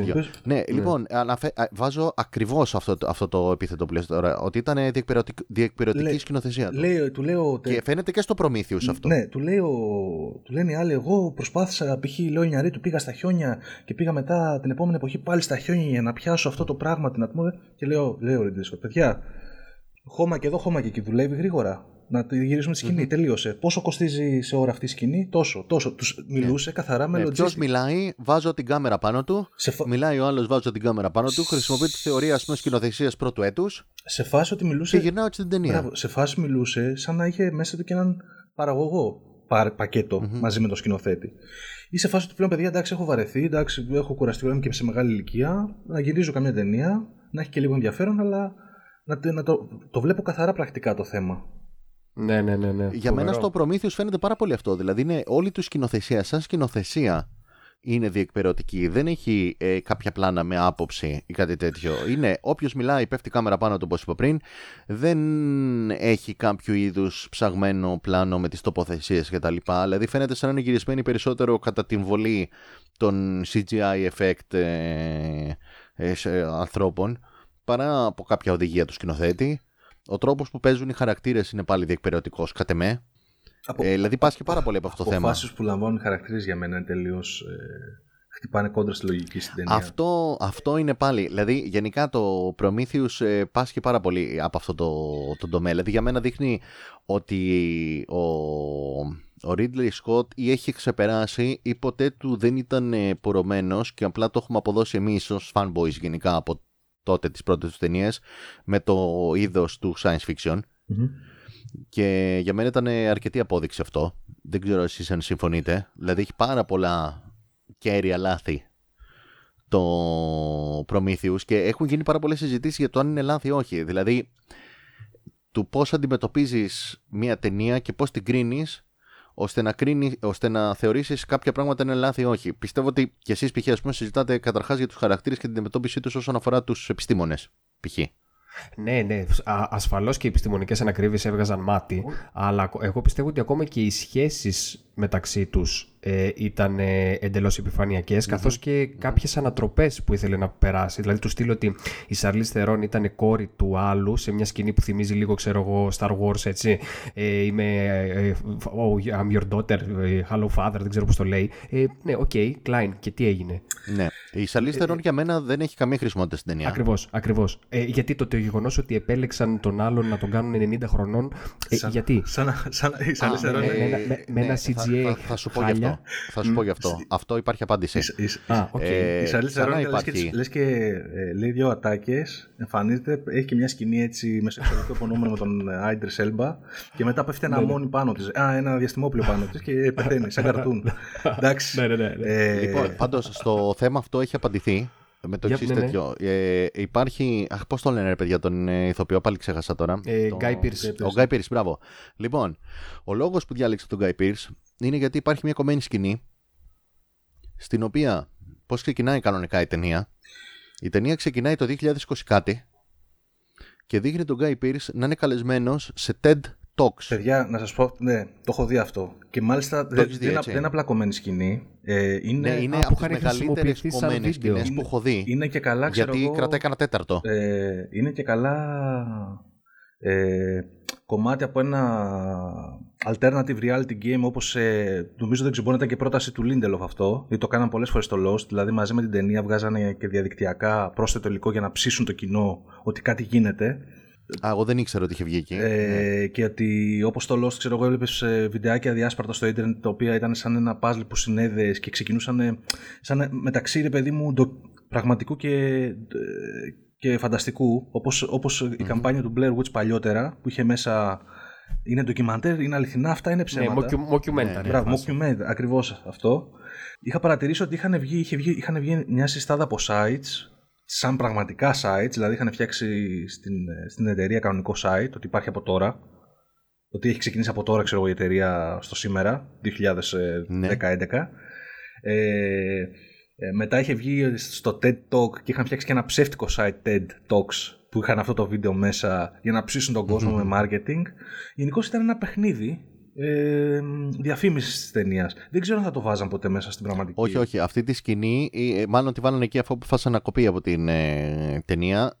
Ε, είχαν σκοπό να τη βάλουν και να ξεκινάει η ταινία με αυτό. Και αυτός ήταν ο σκοπός που πήραν τον Guy Pearce. Ε, και του βάλανε μετά τα προσθετικά κτλ. Δηλαδή, εντάξει, σε αυτό το θέμα δεν ήταν μουρλοί άνθρωποι, όντως. Εντάξει, οκ, έτσι κολλάει. Είχαν λόγο. και άμα την έχεις δει κιόλας σε σκηνή, είναι σκηνή η οποία για μένα ε, είχε πολύ σημαντικό λόγο ύπαρξης. Δηλαδή, δίνει πολύ σάρκα και οστά σε αυτό το χαρακτήρα και σου δίνει μια πολύ καλή. και- Σου δίνει και ένασμα για το όλο theme της ταινίας και σου δίνει και μια πάρα κο- πολύ καλή παρουσίαση του ίδιου του χαρακτήρα, έτσι. Ε, Δηλαδή είναι πάρα πολύ καλός σαν πρόλογος. και η σκηνή βέβαια μετά του ίδιου σαν παππούς. να, να πούμε ίσως και τι λέει, γιατί ο Θάνο δεν έχει ιδέα γιατί πρέπει να μιλάμε, μάλλον. Αν είναι σωστά. νομίζω. Ναι, ναι, ναι, Ναι. ναι, ναι. Ε, λοιπόν, είναι ένα TED Talk στο οποίο σκάει ο Guy Pearce, σαν πλέον ξέρεις Wayland και ε, ουσιαστικά πώς το λέει τώρα ακριβώς. Ε, λέει ότι δεν πιστεύει στις, ε, στους φραγμούς, τους ηθικούς, νομικούς ή οτιδήποτε βάζουν ε, οι άνθρωποι, ότι αυτοί βαίνουν από ανθρώπους, από ανθρωπάκια ας πούμε, τα οποία είναι φοβισμένα και φοβούνται να δοκιμάσουν το καινούριο, το διαφορετικό και να προοδεύσουν κτλ. Και ότι αυτός έχει σαν σκοπό του να αλλάξει τον κόσμο και να προχωρήσει την ανθρωπότητα όσο μπορεί να πάει τέλος πάντων, στα πάντα. Δηλαδή βάζει και σαν παράδειγμα ότι και καλά μέχρι τότε κοντεύουν πλέον να διατρέψει τον καρκίνο. Δηλαδή σου δίνει έναν πρόλογο του ότι θα μπορούσε αυτός ε, με αυτή τη λογική δεκαετίες μετά να προσπαθεί πλέον να φτάσει στην αθανασία και να βρει κιόλας και τους δημιουργούς και τα λοιπά. Ότι είναι ένας άνθρωπος ο οποίος έχει μεγαλόπνοα σχέδια και θέλει φυσικά οπωσδήποτε να αφήσει το στίγμα του στην ιστορία, έτσι. Και σου δίνει ένα πάρα πολύ έντονο, μη- έντονη πρόγευση, ας πούμε, μιας ε, επικείμενης ύβρης. Μμμ. Έτσι. Ε, δεν ξέρω αν συμφωνείς. Ε, Ναι, όχι, όχι. Ώστα. Συμφωνώ απόλυτα και γενικά ε, μου θύμισε έτσι παρουσίαση φιγούρας στυλ πολίτης Κέιν, ξέρω εγώ. Ε, τε- Μπράβο, ναι, τεράστι- ναι, ναι, σωστό, πάρα πολύ σωστό, Τεράστιος ναι. μεγιστάνας. Νομίζω ότι πέρα από το τι προσφέρει στο, προμη... στο Προμήθειο σαν ταινία, προσφέρει λίγο και στο γεγονός να πιστέψεις ότι ε, πρέπει να ήταν μια τέτοια φιγούρα για να η Wayland Corporation είναι αυτό το θηρίο που βλέπουμε σε όλα τα Alien. Πρέπει να έχει αυτόν τον άνθρωπο από πίσω. Ναι, ναι, τώρα δικαιολογείται Ναι, γιατί ναι. έγινε τέτοιος κολοσσός. Ναι. Επίσης είχαν βγει και ψεύτικες διαφημίσεις ε, με τη γραμμή παραγωγής των, των Androids, τον David, ότι μπορεί να τον παραγγείλεις, ρε παιδί μου. Ναι, το θυμάμαι αυτό. Ε, μπράβο. Ναι, Προχωρώντα ναι. σε μια σακούλα, ρε Αυτό παιδί το μου. θυμάμαι και εγώ. Ε, σε, σε, σε φελιτζόλ συσκευασία. Φουσκωτός. Ε, όχι κανονικό. Απλά το συναρμολογούσες πρώτα. Οκ. Ε, Γενικώς υπήρχε έτσι ένα. Εγώ αυτά, περι- αυτά περισσότερο παρακολουθούσα, να πω την αλήθεια. Δεν είχα παρακολουθήσει τόσο πολύ τα, τα χίλια μύρια κύματα, το ότι είχε περάσει η ταινία. Περισσότερο παρακολουθούσα, ξέρεις, το, το marketing. Είχα ψηθεί πολύ το γεγονός ότι ξεκινάνε να διηγηθούν την ιστορία από την αρχή. Ε, νομίζω ότι δεν πήγαινε να πάνε προς το τέλος μετά από το τι έγινε στο Resurrection. Καλύτερα να το αφήσουμε αυτό. Οπότε δικαιωματικά θεωρώ ότι ήταν σωστή κίνηση να γίνει prequel. Σε μερικά σημεία, ναι, συμφωνώ με ο Φαν, ήταν αρκετά διεκπαιρετικό. Δεν ξέρω αν ε, σε, σε κάποια σεκάνς που είχε να κάνει με την τοποθεσία και τη φύση. Στην, νομίζω, αν, αν θυμάμαι καλά, ε, Νορβηγία γυρίστηκε. Νομίζω εκεί τη γύρισε. Στην, Αχ, ε, δεν- στην, δεν το Ισλανδία, ξέρω. στην, Ισλανδία. στην Ισλανδία Ισλανδία. ήταν Ναι. οι σκηνές στην αρχή, ναι, Ναι, Ισλανδία. μπορεί να φταίει και το κρού που έχει για να γυρίζει τα, τα περιβάλλοντα. Ξέρω εγώ, μπορεί να είναι. ήταν γαμάτες. Οι σκηνές τους καταράχτες εκεί πέρα με τον engineer και αυτά θεωρώ ότι ήταν εξαιρετικές για μένα. Και ήταν οι μοναδικές σκηνές έτσι που είχαν κάτι να πούνε ε, σαν εικόνες μες στην ταινία. Οτιδήποτε μετά είχε να κάνει με τους βασικούς χαρακτήρες, έπεφτε. Ναι. Από την, τελείως με άλλο ύφος, εντελώς πάλι γραφικοί χαρακτήρες. Γραφικότατοι κάτε με. Και το κάνει και πιο έντονο από το. Πιο έντονο. Ε, ε, είναι πιο έντονη μάλλον η αντίθεση γιατί είναι μια ταινία η οποία προσπαθεί να παρουσιαστεί ενώ το, το Alien το Resurrection δεν ξέρω για μένα κάνει μπάμα από την αρχή όπως είπαμε και με τη Μίγα και τα λοιπα ότι ψηλό θα έχει μια τάση ας πούμε κομική ή γραφική το Prometheus σου παρουσιάζεται σαν σοβαρή ταινία Όντως. έτσι, και α- αυτή την γραφικότητα των χαρακτήρων για μένα την κάνει ακόμα πιο Όχι απλά παρουσιάζεται πιο έντονη. Παρουσιάζεται ότι Ναι. είναι πιο σοβαρή και από όλες τις προηγούμενες ταινίες και, ότι κα- Ναι, και ναι, ότι- ναι, ναι. και ότι κρατάει στα χέρια της πιο βαριά φιλοσοφικά χαρτιά να σου ρίξει από ό,τι προηγούμενες ταινίες. Οπότε pay attention, ξέρω εγώ. Εδώ θα, συν- θα, όπως είπες και εσύ, ε, το υποσχέθηκε ο Ridley Scott, θα ασχοληθούμε με μεγάλα ζητήματα. Όχι απλά, ξέρω εγώ, με Ναι. τον φόβο και ανθρώπους να τους κυνηγάνε τα Alien. Πάμε, πάμε σε άλλο επίπεδο. Ε, Ε, υπαρξιακό. τα οποία λένε δε- εν τέλει δεν είχε καν σκοπό να βάλει μέσα στην ταινία. Αυτό ήθελα να πω πριν για τα 40 κύματα. Δηλαδή, όταν σκεφτήκανε το όλο πράγμα με το Lindelof αυτό, βγήκε και έκανε δήλωση η οποία έλεγε αυτό που σας λέω ότι θα είναι ταινία απίστευτη και τρομερή και θα βάλει τον κόσμο να σκεφτεί και τέτοια. Και έλεγε: Εγώ ξεκίνησα σαν μια ταινία για τα Alien, αλλά τελικά θα φτιάξω νέο σύμπαν. Και είχαμε ξενερώσει τότε όλοι. Και προφανώς μετά έφαγε το κράξιμο Μμμ. και σου λέει για να πάνε να τη δουν έστω και πέντε άτομα θα πρέπει να βάλω τα Alien μέσα. Ε, αυτό δεν είναι και πολύ καλό, ε, πώς να το πω, προπομπός του τι θα επακολουθήσει. Δηλαδή όταν είχα δει εγώ αυτές τις δηλώσεις ήμουν σε φάση, όχ, δεν δεν πρόκειται να είναι καλή αυτή η ταινία. Ποτέ δεν είναι καλές τέτοιες ταινίες. Ο μοναδικός χαρακτήρας έτσι που νιώθω ότι δεν καταντάει γραφικός, για μένα είναι ο David, ο Fassbender. Ε, ναι, ναι, και Εντάξει, είναι και ναι, πολύ είναι ωραίο και ο πολύ- Fassbender, έτσι. Και στέκει και πολύ ωραία υποκριτικά. Ναι, ναι. Και, Ναι, και, νο- ναι, και νομίζω, ναι, ναι. ότι- και νομίζω και είναι και ο, ο πιο ενδιαφέρον χαρακτήρας της ταινίας. Για μένα είναι πρωταγωνιστής Ναι, της ναι, ταινίας. ισχύει. Για μένα τον, επι- τον Ισχύει, επιλέγω ισχύει, ισχύει. σαν πρωταγωνιστή. Μου άρεσε.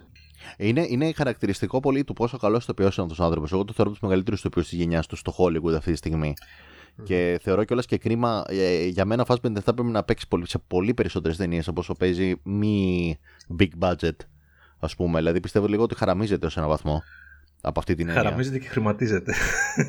ναι, ναι, ναι, ότι βγάζει λεφτά βγάζει. Αλλά εντάξει, Βγάζει δηλαδή λεφτά. βλέπεις άνθρωπο, ξέρεις, Ναι, ναι. ο οποίος ε, μ, ο οποίος έχει ένα πολύ μεγάλο βεληνικές. Και ξέρεις, απλά αφήνει ιστορία σαν Μαγνήτο, αφήνει ιστορία σαν David, αφήνει ιστορία σαν όλα τα blockbusterικά, ας πούμε. Θα ήθελα να τον δώσεις καμιά άλλη πιο μικρή παραγωγή. Ξέρεις, να πάρει και καμιά δεκαριά Όσκαρ, ας πούμε, κάτι να γίνει με αυτόν τον τύπο. Δεν γίνεται δηλαδή. Τέλος πάντων, ε, είναι χαρακτηριστικό νομίζω του πόσο καλός είναι. Δεν ξέρω αν θυμάστε το, τη σκηνή στην οποία βγαίνει το ολόγραμμα του Wayland που λέει αυτός είναι ο David, είναι παιδί μου κτλ. Μμμ. Και στην αρχή τον βλέπεις όλο ε, ότι έχει ένα χαμόγελο, ας πούμε. Όσο μπορεί να έχει ένα ανδροειδές. ναι, ναι. Και μετά βλέπεις που λέει ότι ναι, αλλά το πρόβλημα είναι ότι δεν έχει ψυχή και ποτέ θα νιώσει και τέτοια.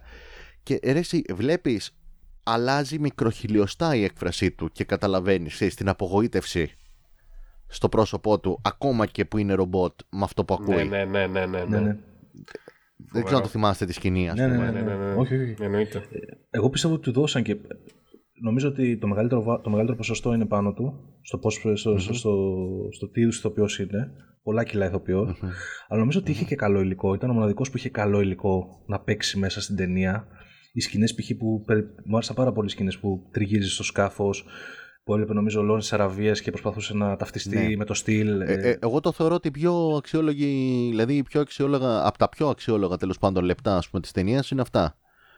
Και το Ναι, θεωρώ και άξιο ισχύει. συνεχιστή ουσιαστικά αυτής της παράδοσης του που, είχε, που είχαν τα πρώτα Alien. και γιατί τα πρώτα Alien, το πρώτο Alien τουλάχιστον ξεκίναγε και το δεύτερο, νομίζω και το τρίτο. Ξεκινάει δείχνοντας ένα ε, σκάφος το οποίο είναι νεκρό Μμμ. ουσιαστικά. Και εδώ το συνεχίζει γιατί αν το καλοσκεφτούμε πάλι είναι νεκρό γιατί ουσιαστικά το μόνο πράγμα που κόβει βόλτες δεν είναι ζωντανό έτσι. Ναι, είναι φοβερό. Και σου δείχνει πάλι ένα ισχύει. νεκρό σκάφος σε διάφορα πλάνα. Ε, βέβαια, όσο καλός ήταν ο Φασμπέντερ, ε, εντάξει, δεν ξέρω, ίσως είναι και επειδή είναι προσωπική μου αντιπάθεια, ε, τόσο κακή ήταν η Νούμι Ράπας και, ο- και, σαν, ε, και υποκριτικά αλλά και σαν ρόλος. Δεν ξέρω, εμένα δεν μου άρεσε καθόλου. Ούτε, ούτε αυτή, ούτε ε, το ζευγάρι τέλος πάντων με τον άλλον τον επιστήμονα δεν με πείσανε. Ε, Ναι, όχι, όχι, όχι. Δηλαδή, οκ, πάνε να βρούνε κάτι, ξέρω εγώ, βρε- βρες- βρε- βλέπουν τα σημάδια από τη γη και ετοιμάζονται για κάτι τόσο μεγαλειώδες, αλλά σε φάση, ναι, οκ, μωρέ. μ, ναι, Καλά, δεν ξέρω, δεν γενικά με έπεισε. η αντιμετώπιση, των, ε, η αντιμετώπιση του, του σεναρίου όσον αφορά Τους επιστήμονες. το, το, τους επιστήμονες ήταν απαράδεκτη. Μ, Δηλαδή ήταν μια αντιμετώπιση, άμα έβλεπα τη μούμια, εκεί θα Ισχύει. κόλλαγε. Ναι. Ε, σε μια τέτοια ταινία η οποία και λόγω του σεναρίου της και λόγω του τρόπου που ξανα, ξαναλέμε που παρουσιάζεται, ας πούμε, πάει να το παίξει ότι είναι σοβαρή. Και εντάξει, όπως είπαμε, ο, ο Ridley Scott υποτίθεται ότι είχε σκοπό να μας παρουσιάσει κάτι που θα μας σηκωθεί η τρίχα, ας πούμε. Δεν μπορώ να καταλάβω κι εγώ λέει τις Ναι, επιλογές. ναι, και τώρα μέρα μου έρχεται στο μυαλό, ας πούμε, ποιος σοβαρός επιστήμονας θα έβγαζε το σκάφανδρό του σε έναν πλανήτη ε, όπου εντάξει, μπορεί να υπάρχει ε, οξυγόνο που να είναι βιώσιμο τέλος πάντων, αλλά υπάρχουν τόσα χιλιάδες άλλα πράγματα ας πούμε, που θα μπορούσαν να τους Ρε, σκοτώσουν. που- ναι, μα πού να ξεκινήσει Δηλαδή- να τελειώσεις. Το ότι δηλαδή είναι, το ότι είναι αυτό, το σκασίλα ότι- τους στα πάντα. Σκασίλα, Ναι, αυτό μ, ακριβώς μ, είναι σκασίλα τους. Αυτό ακριβώς. Αυτό. Δηλαδή, Το δηλαδή, ότι ο άλλος πάει να πιάσει κουβέντα με τον άλλο, του λέει καλημέρα και του λέει: Κοίτα, εγώ ήρθα εδώ για να βγάλω λεφτά, δεν ήρθα να κάνω φίλος. Καταρχάς, φίλε, καλημέρα σου είπε. Εντάξει. Ναι, ναι. Καλημέρα Εκεί σου δεν είπε. έχεις- Δεν σου είπε να Ναι, παντρευτείτε. σε φα- Αλλά ναι, σε φάση τι ήθελα να δείξουμε με αυτόν τον γεωλόγο, ρε φίλε. Ότι είναι, ο, ξέρω ο εγώ, γεωλόγος. Είναι ηλίθιος χαρακτήρας. Είναι ηλίθιος χαρακτήρας ο γεωλόγος, ρε φίλε. Απαράδεκτος. Και, συγγνώμη, και ο γεωλόγος και το κολλητάρι του. Αυτός ο καλά, καλημέρα που μετά για κάποιον ανεξήγητο λόγο γίνονται κολλητάρια. Ναι, ο βιολόγος. Και δεν καταλαβαίνω. Ο βιολόγος Ναι, με ναι, την ναι. κόμπρα, ρε φίλε. Έλληνες. Ρε, εσύ Τραγικό, είναι τραγικό. βιολόγος, είναι βιολόγος και φρικάρει και, και φεύγει με το γεωλόγο, ο οποίος σου ουρλιάζει ότι εγώ απλά ασχολούμαι με πέτρες, γιατί ξέρεις, έτσι είναι οι γεωλόγοι, δεν κατάλαβες. Ναι, ναι. δεν είναι τίποτα άλλο. Ε, ο οποίος φρικάρει και φεύγει μαζί με το γεωλόγο, μόλις βρίσκουν το πρώτο στην ιστορία του ανθρώπινου είδους εξωγήινο πτώμα. Είναι βιολόγος και φρικάρει που βλέπει ένα εξωγήινο πτώμα. Ρε, εσύ, λέ, Γεωλόγος ο οποίος επιλέχθηκε από όλους τους γεωλόγους της γης της για να ανθρωπότητας. πάει σε αυτή την Ναι. αποστολή. Δηλαδή, ε, ουσιαστικά υπενήσε την ταινία, γιατί κόστησε όπως λένε και όλα στην ένα τέτοιο η αποστολή ένα τρισεκατομμύριο δολάρια, ότι πιθανόν αυτή είναι η καλύτερη που έχει να προσφέρει το ανθρώπινο είδος, έτσι. Τραγικό, αυτή η τύπη. τραγικό. Δηλαδή, είναι, είναι, ναι, δηλαδή Παίζει αν ε, διαλέγανε- την έβλεπα την ταινία Ναι. και έλεγα, συγγνώμη, κανένας δεν γύρισε. δηλαδή, φοβόντουσαν μην τους απολύσει, μην τους σκοτώσει ο, ο Ridley Scott. Δεν μπορώ να καταλάβω. Δεν γύρισε κανείς να πει ρε, παιδιά, Δεν κολλάει αυτό το πράγμα. καταλαβαίνετε Δεν τι στέκουν, κάνουμε δεν εδώ. στέκουν Εσύ, αυτά, όχι δεν μόνο στέκουν. αυτό. Πέρα από, πέρα από αυτά τα αντιεπιστημονικά κίνητρα που δείχνουν συνέχεια, για αυτό που λες που είναι η, η, η top των επιστημόνων, ξέρω εγώ, που. Ε, Δεν σου έχει καθόλου δέος, ας πούμε. ναι, καθόλου δέος. Δηλαδή και έναν. Α, να, να, να, να πω μια ταινία τώρα που είχα σαν παράδειγμα και το σκεφτόμουν για αυτή τη συζήτηση. Το Arrival. Αν το έχετε δει. Ναι, δεν ξέρω, ναι, δεν ναι, θυμάμαι ναι, αν το έχετε.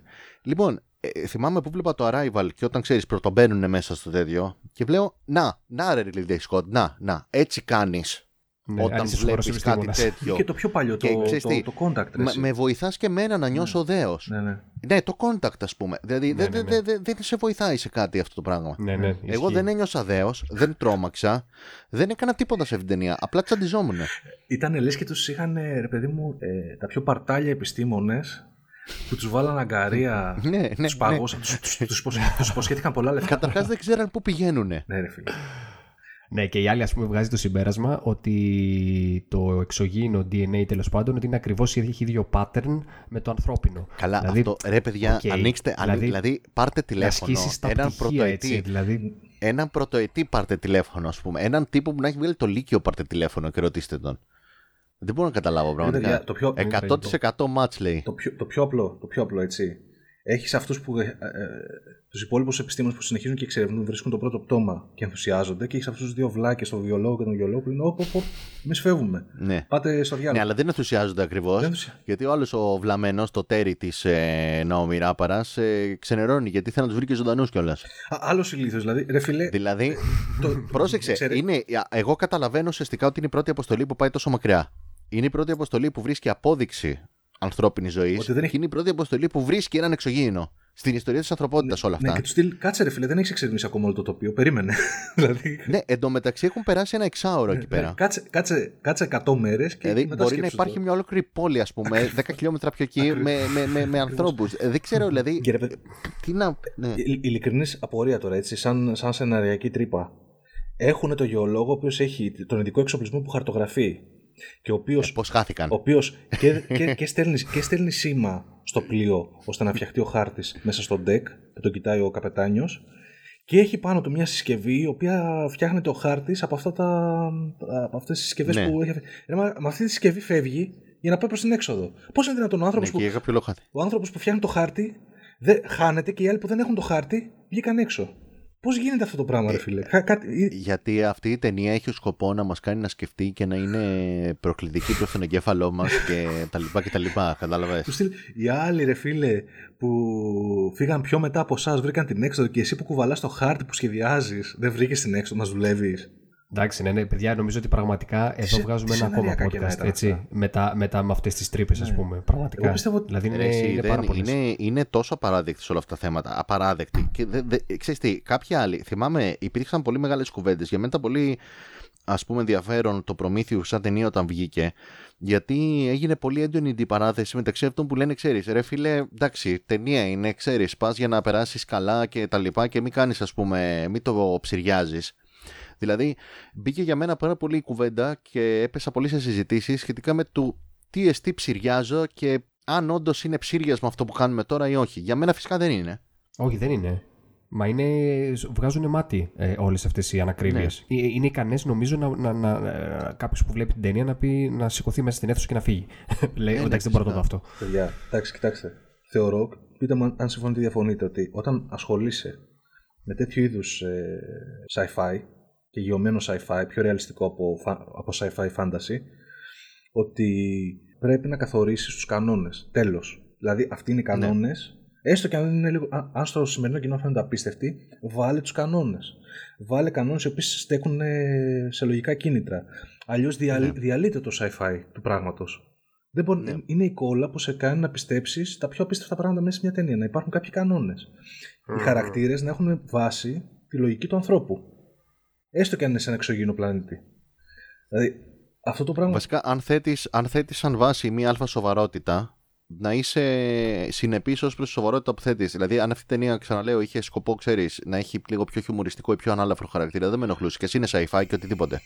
Εγώ, εγώ, Έτσι. εγώ τώρα θα κάνω μια εικασία, αλλά δεν, δεν ξέρω ακριβώς τι παίχτηκε και τα τέτοια, αλλά θεωρώ ότι ήταν πολύ κομβικό σημείο το γεγονός και διαφημίστηκε πάρα πολύ στο marketing. Το όνομα του Lindelof σαν ε, Wonder Kid στο σενάριο, άσχετα μετά που βγήκε και έγινε και το μπαμ με το Lost, ε, πιο πριν από τον Προμηθέα, αλλά δεν ξέρω κατά πο- πότε τον είχαν πάρει on board για να βοηθήσει. Όχι, νομίζω μετά το Lost, δηλαδή γύρω στο 10-11 το πήρανε. Ε, πάντως ήταν σε φάση ακόμα και παρά το Lost ότι είναι εντάξει, είναι ρε παιδί μου τέτοιο. Wonder Kid ο τύπος. Μπορεί να υποσχέθηκε πολλά στο τέτοιο, όπως υποσχέθηκε πολλά και στους fans ρητά μέσα από podcast που έκανε ο ίδιος ο Lindelof για το Lost. Μπορεί να υποσχέθηκε πολλά και, στο, και στον ε, τέτοιον. Και στον ε, Ridley δεν Scott. ξέρω. Μπορεί. Εμένα πάντως αυτή η ταινία με έκανε πάρα πολύ να σκεφτώ δηλαδή, σχετικά με το Ridley Scott. Δεν μπορώ να καταλάβω πώς πώς μπορεί ο ίδιος άνθρωπος που γύρει στο ένα με όλα αυτά που είπαμε για τους χαρακτήρες. Άντε πες ότι είναι γέρος κουρασμένος τώρα. ρε. Εσύ λέει εντάξει. παιδιά. Ε, εγώ πλέον έχω αρχίσει να σκέφτομαι το κατά πόσον πολλά πράγματα που αποδίδονται στο Ridley Scott και για το Alien το πρώτο και για το Blade Runner κτλ. ήταν ας πούμε ε, ορθά αποδίδονται σε αυτόν ή είναι ή θέμα τύχης ή θέμα άλλων παραγόγων ας πούμε. Δηλαδή έχει πέσει πάρα πολύ στην υπόλοιψή μου γενικά σαν σκηνοθέτης ε, με αυτά τα, τα τελευταία του πονήματα ας πούμε. Για πες. Θεωρώ ότι μέσα στο σενάριο υπήρχαν πολλά έτσι στοιχεία Lindelof σε, σε concepts και με, το, με ανακρίβειες ξέρω εγώ στο πώς φέρονται οι χαρακτήρες Ε, και μην ξεχνάμε δηλαδή στα προηγούμενα απονήματά του είχε και τον Carlton Hughes, ο οποίος είναι καθαρά σενεριογράφος στο Lost π.χ., ο οποίος ασχολείται με, τους, με το ψυχογράφημα των χαρακτήρων. Ο Lindelof είναι περισσότερο στη μεταφυσική διάσταση και στη φαντασία και στο lore καλός. Εδώ πέρα βλέπουμε ότι πολύ πιθανό να φαίνεται τη- το μειονέκτημά του που δεν έχει κάποιον να του στηρίξει όσον αφορά το character development. Γιατί πραγματικά οι χαρακτήρες πέρα από τον David, flat για μένα. Ε, δεν έχουν. Ε, βασικά για μένα ο πιο χαρακτήρας που μου φάνηκε συσσαγωγικά ανθρώπινος και ας είναι και αυτός Κέρις, μπαίνει και αυτός στην κατηγορία του σκασίλα μου, ήταν ε, ο καπετάνιος που τον έπαιζε ο Έλμπα. Μπράβο. Ο οποίος αυτή τη φορά, επειδή πλέον την έχω ξαναδεί την ταινία, ρε παιδί μου, ξέρεις, μπόρεσα να παρατηρήσω λίγο, έδινα προσοχή σε λεπτομέρειες. Και έβλεπα, ας πούμε, ξέρεις, μεγάλη ευθύνη νομίζω ότι φέρει και ο ίδιος ηθοποιός, έτσι, ο Έλμπα, που είναι ηθοποιάρα. Έχει και αυτός μια Δηλαδή προσωπικότητα κάποιοι- που είχε, μια, φαίνεται. είχε μια. Ναι, και έπαιζε το χαρακτήρα με μια φυσικότητα που σου έλεγε πάρα πολλά για το χαρακτήρα του. Έκανε κάποια, κάποιες γκριμάτσες, κάποια τέτοια, το οποίο τον έκανε πάρα πολύ ανθρώπινο γενικά. Και ας είχε χάλια σενάριο να δουλέψει πάνω, έτσι. Εν τω μεταξύ, η- η- η- η- ανύπαρκτοι οι άλλοι δύο βοηθοί του, έτσι. Δηλαδή, ο, ο ένας ο χαρτογράφος και ο άλλος ο co-pilot, δηλαδή... Ε, γιατί η Ναι, ατάκα κύριε στο Φλήμαν. τέλος που πάνε και, και σκοτώνονται, ας πούμε, ξέρω εγώ, γιατί και λένε την ατάκα ότι εντάξει, επειδή δεν, επειδή δεν ξέρεις να πιλωτάρει καλά, ξέρω εγώ, αν να πετάξουμε την ατάκα και να πάμε να σκοτωθούμε. Όχι, ρε φίλε, Ναι, μου λέει ότι οκ. εκεί που του είπανε καπετάνια, τους λέει φύγετε παιδιά, το έχω, φύγετε, μπείτε και εσείς στα σκάφια, φύγετε. Και λες, όχι καπετάνιε, θα μείνουμε μαζί. σου». Ρε, πού μας έστρωσες; ε, κατάσταση δι- στη διοίκηση για να πιστέψουμε ότι είναι τόσο δεμένοι με τον καπετάνιο τους, ξέρω εγώ. Μπράβο, μπράβο, μπράβο. μπράβο. δηλαδή, έλεος, Αυτό ναι, όντως ό,τι δεν να το είναι, στρώνουν ό,τι να είναι. πουθενά, ναι. έλεος ρε φίλε. Ε, Ό,τι Πάντως, να η σκηνή που αποφασίζουν να, να θυσιαστούν για αυτό το λόγο, ε, τώρα δεν θυμάμαι ακριβώς τι λέγεται, αλλά υπάρχει πάλι κομμένη σκηνή.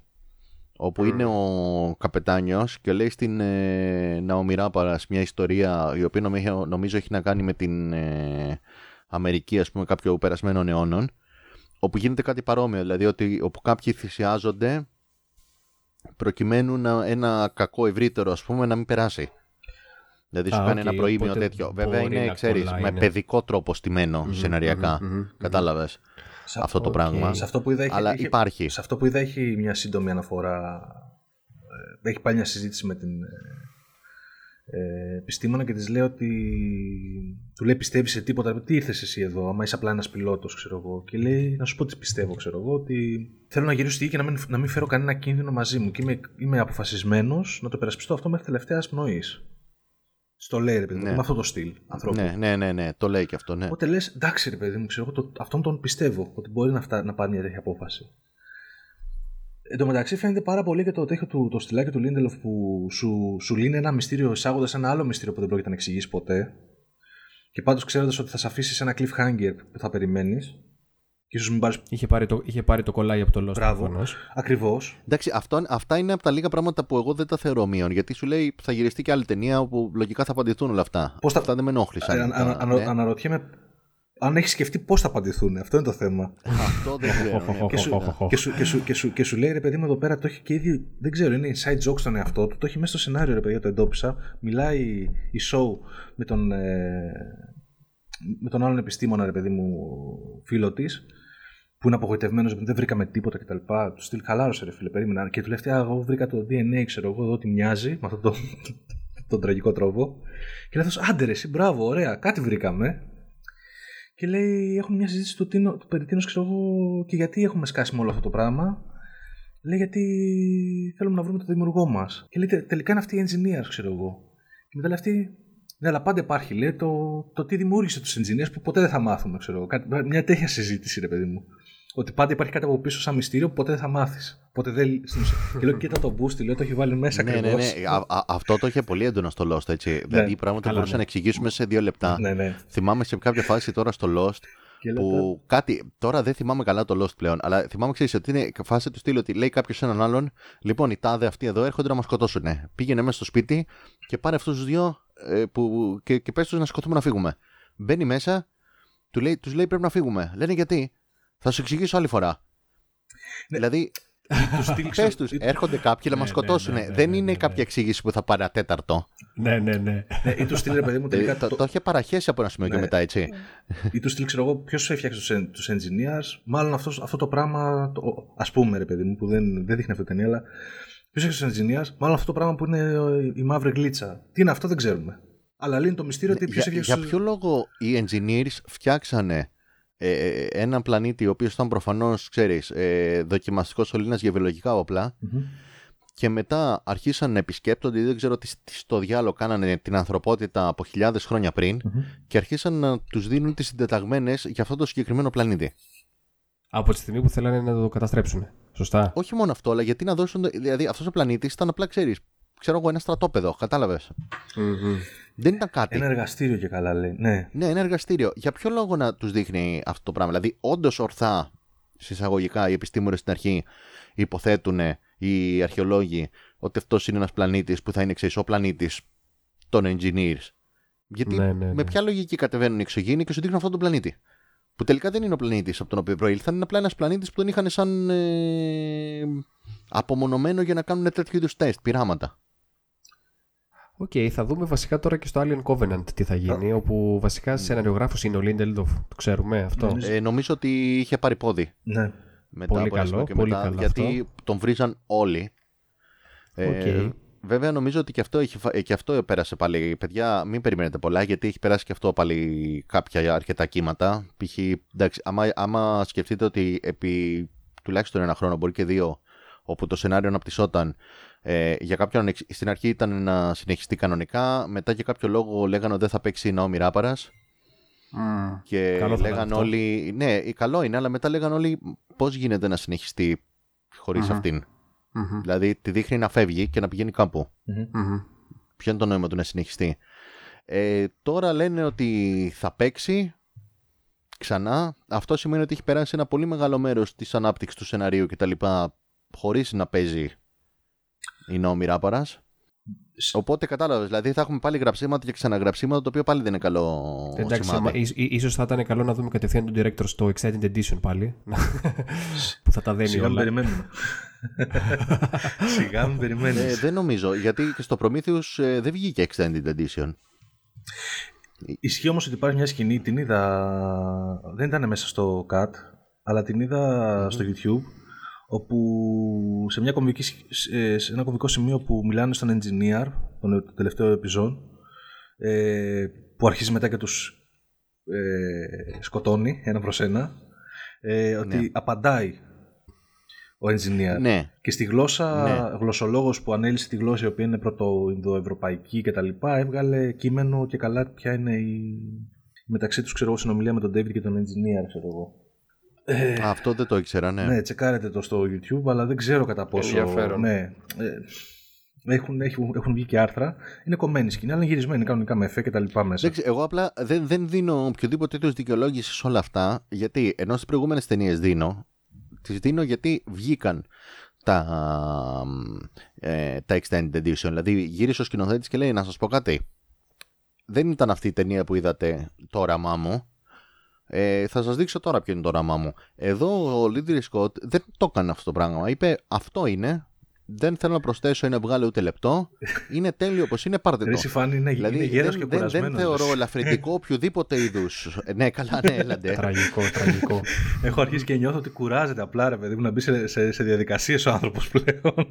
Εντάξει, κι όμως αποδίδουμε στο. Λιν- Ε, μάλλον γενικά αποδίδεται στο Lindelof πολύ μεγάλο μέρος της ε, της ευθύνης. αλλά άμα βλέπετε γενικά τι συμβαίνει, ε, έχει μεγάλη ευθύνη ο Lindelof Scott. Ο Lindelof Scott, okay, ήταν διεκπαιρεωτικός σαν σκηνοθέτης, αλλά για κάποιο λόγο αυτό το σενάριο που του παρουσίασε ο Lindelof αυτός πορώθηκε και συμμετείχε ενεργά και στην ανάπτυξη των χαρακτήρων.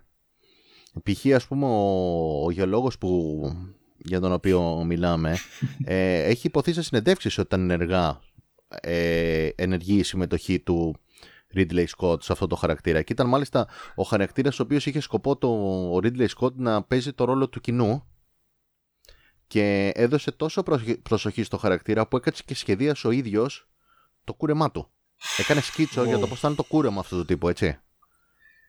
Οκ. Αυτός που μισούμε όλοι. Λοιπόν, εγώ δεν δίνω κανένα ελαφρυντικό σε αυτόν τον τύπο. Στο Ridley Scott. Για τίποτα. Όχι, πλέον. ναι, γιατί μπορούσε. Κοίταξε, δεν είναι απλά ένας σκηνοθέτη που τον καλέσανε. «Ψ, Έλα να, να Ναι, λάβεις. ναι, ναι. Είναι και καλά. πα- Ναι. Πλέον θεωρ- θεωρείται και από τους πατέρες του franchise, έτσι. Με τον ένα ή τον άλλο τρόπο. Άμα Ε, ήταν, και, ναι, και, και, ναι, και είναι ουσιαστικά η πρώτη φορά που σε ταινία Alien ε, επιστρέφει κάποιος σκηνοθέτης ε, και μάλιστα πιο σκηνοθέτης αυτός που το ξεκίνησε. Έτσι. Μμμ. Δηλαδή είναι πατριάρχης στο θέμα, ξέρω εγώ πλέον. Ε, να πούμε βασικά λίγο για να το ολοκληρώσουμε και το, το όλο ζήτημα, να δώσουμε και λίγο έτσι λίγο μ, ε, blog camp, πληροφορίες, τι είχε παιχτεί εκεί πέρα. Ναι, πείτε. Λοιπόν, ε, είχε κάνει, έχουν κυκλοφορήσει στο ίντερνετ κάποια screenshots από ταινία, ε, σχέδια για ταινία, τα, η οποία τελικά μάλλον δεν θα γίνει, ε, όπου τοποθετούνται τα γεγονότα μεταξύ, ουσιαστικά είναι σαν να μην έγιναν τα 3 και 4, ε, και βλέπουμε τον ε, Hicks, την Newt και την ε, Ripley ε, σε μια περιπέτεια. Ε, θα το σκηνοθετούσε ο Blomkamp που έχει κάνει το District 9 και το... Να πούμε ότι τα σχέδια βέβαια δεν τα έβγαλε. Ε, τα έβγαλε προτού οποιοδήποτε πει οτιδήποτε για ταινία. Δηλαδή απλά τα Τα έβγαλε. βγάλει σαν βιογραφικό, φανμποΐστικα. παιδιά. Σαν βιογραφικό, ξέρω εγώ. εγώ Ναι, νομίζω. τα έβγαλε φανμποΐστικα καθαρά. Δεν, ε, Α, σαν, οκ. βιογραφικό, σαν βιογραφικό. Του στείλ, δώστε μου- αφού δεν είχε γίνει. Του στείλει, ξέρω Ναι, εγώ. ναι. Ίσως μου δώσει κανείς καμιά δουλειά να τα τουιτάρω αυτά. Εγώ αυτό πιστεύω. Ναι, ίσως, δεν ξέρω. Αλλά πάντως ναι, πρώτα βγήκαν αυτά και μετά προώθηκε τόσο πολύ ο κόσμος που γύρισε η. Ποια ήταν η Fox, ναι. ναι. Ναι, η Fox είναι. Ναι. Και του είπε, πρέπει φίλε, ξέρω εγώ, γύρνα το. Ναι, και βέβαια φυσικά μετά ήρθε ο Σκοτ, ο οποίος σου λέει, ε, κάτσε, ε, εγώ δικό μου είναι το Alien, ε, θα βάλω περισσότερα Alien στο Covenant και θα το γυρίσω εγώ. Μα δεν το θέλει όμως. Δηλαδή είχε κάνει, ε, είχε κάνει ή το 14 ή το 15 πάλι, πριν γίνει η ιστορία με τον ε, Blomkamp, ξανά πάλι, όπως, ό,τι είχε κάνει στο Prometheus, πάλι το ίδιο. Βγήκε και έλεγε πάλι ότι ενώ θα είναι sequel του Prometheus το τέτοιο, δεν θα ασχοληθούμε με τα Alien. Δηλαδή δεν, δεν, δεν, δεν, δεν, δεν θέλει να ασχοληθεί με τα Alien. Με το ζόρι ασχολείται. Οκ. Τώρα είπε, εδώ άφησε να εννοηθεί στο, στη διαδικασία του Alien Covenant ότι παίζει και να ασχοληθεί κατευθείαν, ξέρω εγώ, με το ύφος να το φέρει πολύ κοντά στο πρώτο και να παρακάμψει τα, τα αναγκαία στοιχεία του, ενός καθαρούς Prometheus 2 sequel, άστα αυτά, του, του, του πλανήτη των ε, engineers και του τι θα έβρισκαν εκεί και τε- Ας το, ας το δέσουμε να πάει προς το ένα πιο σύντομα, ρε παιδί μου. Είχε, είχε, είχε παίχτη και τέτοια τάκα που εξόριξε το κοινό. Το στυλ, Ναι. το στυλ, ε, αποφ, ναι, αποφάσισε, ξέρω. Ε, Εγώ αρχίζω και φοβάμαι ότι μιλάει πολύ σαν. Προ, έχει αρχίσει και παίρνει το ρόλο ξέρεις, του, του producer, ρε παιδί μου, και πετάει marketing ατάκες. Αλλά δεν το κάνει καλά. Ε, Ναι, δεν ξέρω με ποια λογική πλέον λειτουργεί πραγματικά. Και δεν καταλαβαίνω, δηλαδή, εμένα δεν με πείθει ούτε σαν ένας άνθρωπος που για κάτι στο οποίο πλέον έχει συμμετάσχει τόσο ενεργά και του έχει δοθεί τόσο η φαινομενικά τουλάχιστον ελευθερία. Γιατί στο Προμήθειος, ας πούμε, από ένα σημείο και μετά, από τη στιγμή που τον προσλάβανε, ε, ξέρω εγώ, όποιον ήθελε έπαιρνε για σεναριογράφο, ό,τι ήθελε κράταγε, ό,τι ήθελε άφηνε κτλ. Είχε αρκετή ελευθερία, έτσι. Τουλάχιστον όπως μαθαίναμε εμείς. Τώρα στο Covenant πάλι φαίνεται να, έχει- να κάνει το ίδιο, γιατί αυτός βγαίνει και κάνει όλες αυτές τις δηλώσεις. Δηλαδή φαίνεται σαν έναν άνθρωπο που ούτε όραμα έχει τελικά συγκεκριμένο και πιο πολύ, ξέρεις, πετάει κάτι, μετά κοιτάει ας πούμε, ξέρω εγώ, το αν το βρίζει στο Twitter που λέει ο λόγος και μετά αλλάζει γνώμη, παρά οτιδήποτε άλλο. Οκ, εδώ θα είμαστε. Ε, δεν ξέρω, κλείνοντας, καταρχάς Φάνη να σε ευχαριστήσουμε έτσι, που ήσουν ε, φιλοξενούμενος στην εκπομπή. Νομίζω ότι ήταν φοβερά ε, παραγωγική και πολύ ωραίες Φοβερά ευχάριστη. πληροφορίες που μας έδωσες. Ναι, ναι. Ήταν ευχαρίστησή μου. Νομίζω ότι παρόλο που τελικά έγινε λίγο μαραθώνια, θα μπορούσε άνετα να κρατήσει ίσως και άλλο τόσο. Δηλαδή Ω, άνετα, είναι, άνετα. είναι ταινίες. Νιώθω ότι αφήσαμε πάρα πολλά πράγματα απ' έξω. Ε, αλλά ήταν γενικά πάρα πολύ περιεκτική παρόλα αυτά. Και μου άρεσε ε, πάρα πολύ η όλη συζήτηση. Την ευχαριστήθηκα. Έχω χρόνια να μιλήσω για αυτές τις ταινίες. Πέρα από το Prometheus που κατά καιρούς το βρίζω με κόσμο. ναι, Οκ. Εις το επανιδείν λοιπόν. thank you που με καλέσατε. Οκ, ε, ευχαριστούμε που μας ακούσατε. Ε, είμαστε στη διάθεσή σας για οτι- οποιαδήποτε σχόλια, για το αν θέλετε να συνεχίσουμε να μιλάμε για άπειρες ώρες για τα Alien ή οτιδήποτε άλλο. ε, να πηγαίνετε σινεμά, να περνάτε καλά. Μια χαρά. Γεια χαρά.